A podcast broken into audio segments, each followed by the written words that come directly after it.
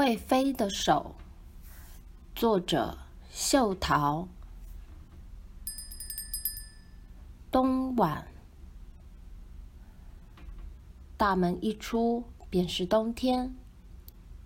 远山顶的积雪，日日都在这时拌匀，唯有我呼出的蒸汽上升，加入别人呼出的蒸汽，点头打招呼之后，一齐都坐在那里，规规矩矩的坐匀。夜总是打街的左边到来，向市场的那一头走去。一到人多热闹的地方，它便忘形了，变得亮了起来。一直要离开了两三个街口之后，才会记起自己的身份，才老老实实的又黑了起来。七点的新闻还没开播，狗们的流行歌也还要再晚一点才唱。现在，所有的车子都是回家的。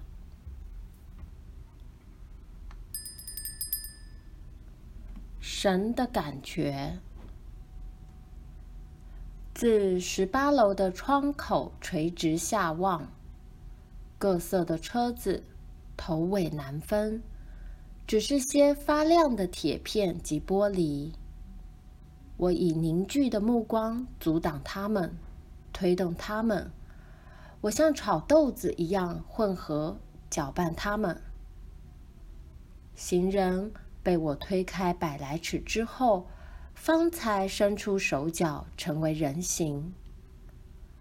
正在我下方时，只是一个个摔扁了的锅盖。我这样的高高在上，众生是那样的渺小，那样的微不足道。想来，神大概便常有这样的感觉吧。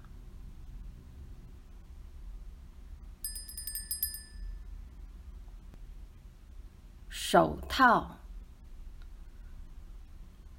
自壁橱内取出了这双储存了大半年的黑羊皮手套时，便仿佛是取出了我另外一双风干了的手。我那戴了两年的呢帽，至今仍未学会我头的样子。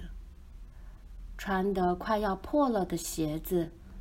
离开像我的脚也还有一大段距离，唯有这一双手套，虽只跟了我一个冬天，便将我的双手学得惟妙惟肖的。短而粗的手指，宽厚的掌扇，几乎比我原来的手更像是我的手。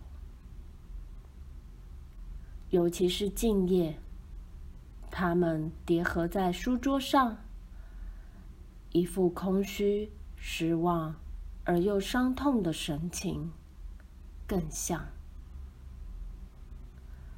到发生了下面这件事之后，我便愿意相信，有朝一日，当我失去了原来的一双旧手之后，这双手套。